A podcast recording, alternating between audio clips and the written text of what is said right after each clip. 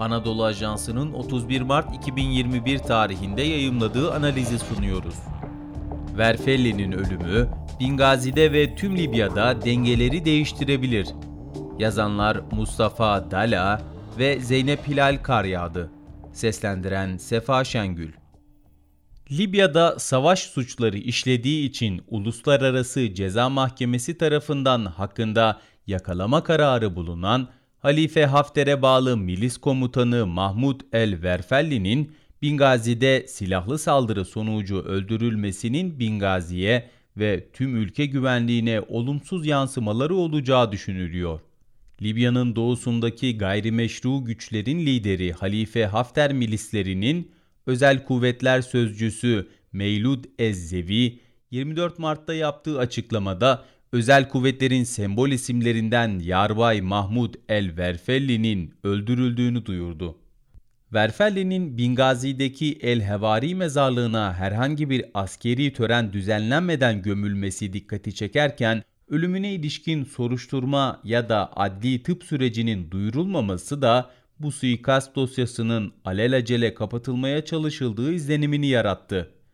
Halife Hafter cephesinden Verfelli'nin ölümüne dair yapılan yazılı açıklamalar taziye mesajlarıyla sınırlı kalırken, saflarındaki en öncü isimlerden birine karşı düzenlenen bu saldırının arkasında kimler olduğuna veya faillerinden hesap sorulacağına ilişkin somut bir duruş gösterilmemesi de dikkati çekti. Libya basını ve kamuoyunda çok sayıda yorumcu ve siyasi analist, Verfelli suikastının içeriden bir iş olduğu değerlendirmesinde bulundu. Savaş suçlusu Verfelli'yi uluslararası baskıları bertaraf etmek için Hafter'in öldürttüğü yorumları yapıldı. Zira Verfelli, askeri olarak Bingazi'de üstlendiği önemli rollere rağmen aynı zamanda tartışmaların odağında bir isim olarak biliniyordu.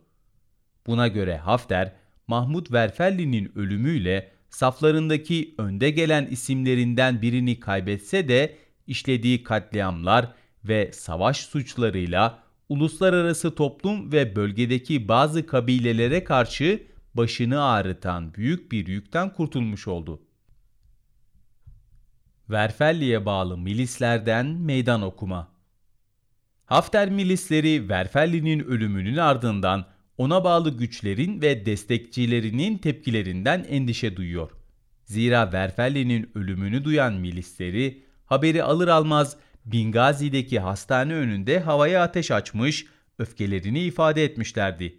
Cenazesinde de benzer sahneler ortaya çıkmış, sosyal medyada yayımlanan bazı görüntülerde yüzleri maskeli milisler Verfelli'nin ölümüyle ilgili intikam sözleri etmişti. Verfelli'ye bağlı güçler doğrudan Hafter'i suçlu bulmasa bile ona bağlı milislerin ve bazı komutanların bunun arkasında olduğunu düşünüyor. Verfelli yanlıları daha önce Hafter'e karşı güçlerini göstermişti.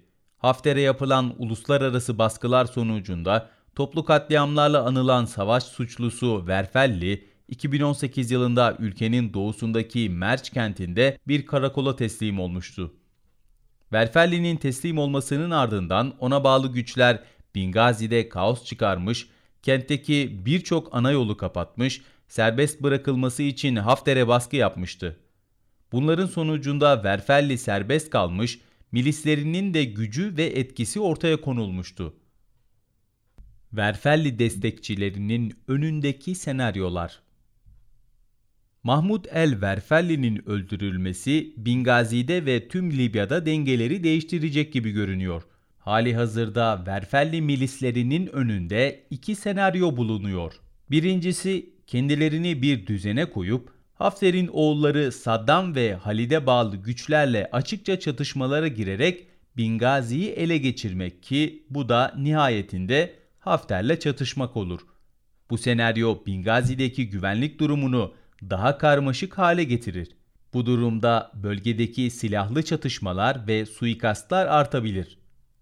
İkinci senaryoda Hafter, daha önce otoritesinden sapan bazı komutanlara yaptığı gibi Verfelli güçlerinin bağlı olduğu Yıldırım Tugayı'nı diğer askeri birimler arasında dağıtabilir, önde gelen aşırıcıları gözaltına alabilir ve bu şekilde güçlerini kırabilir.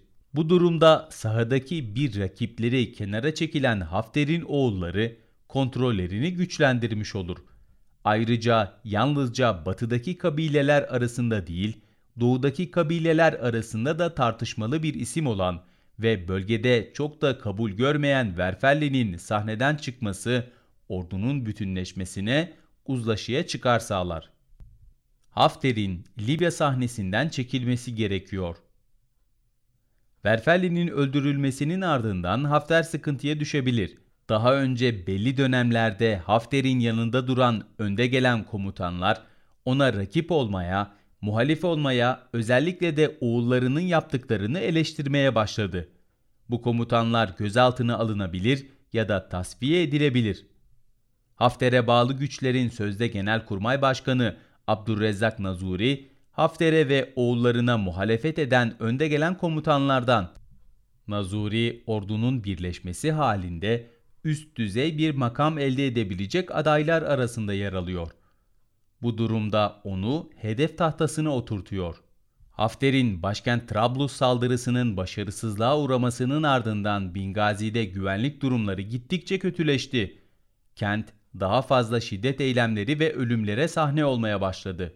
Bingazi'de tehlikeli bir şekilde şiddetin artması, her gün suikastlar, faili meçhul cinayetler yaşanması, yol kenarlarında cesetler bulunması, Hafter'in 2014'te ortaya attığı kenti faili meçhullerden kurtarma vaatlerini de yok ediyor. Libya'da ulusal birlik hükümeti kurulması, parlamentodan ezici çoğunlukla güven oyu alması, daha önce görülmemiş bir uluslararası destek görmesi gibi gelişmeler, Hafter'in ülkede bölünmüşlüğün sona ermesi, uzlaşının sağlanması, ordunun tek çatı altında toplanması, yasalara uygun tek başlı devlet kurumları oluşturulması için Libya arenasından çekilmesini zorunlu hale getirdi. Libya meselesiyle alakalı birçok ülkede de bu kanaat oluştu. Hafter'in 2014'te başlattığı Onur Operasyonu'nun doğu bölgelerinde ve tüm ülkede güvenlik, istikrar ve onurlu bir yaşamı tesis etmede başarısız olmasının ardından doğudaki kabilelerde de bu kanı yaygınlaştı. Tüm bunlar da Hafter'in herkesin yararına artık sahneden çekilmesini gerektiriyor. Spotify, SoundCloud, Apple Podcast ve diğer uygulamalar.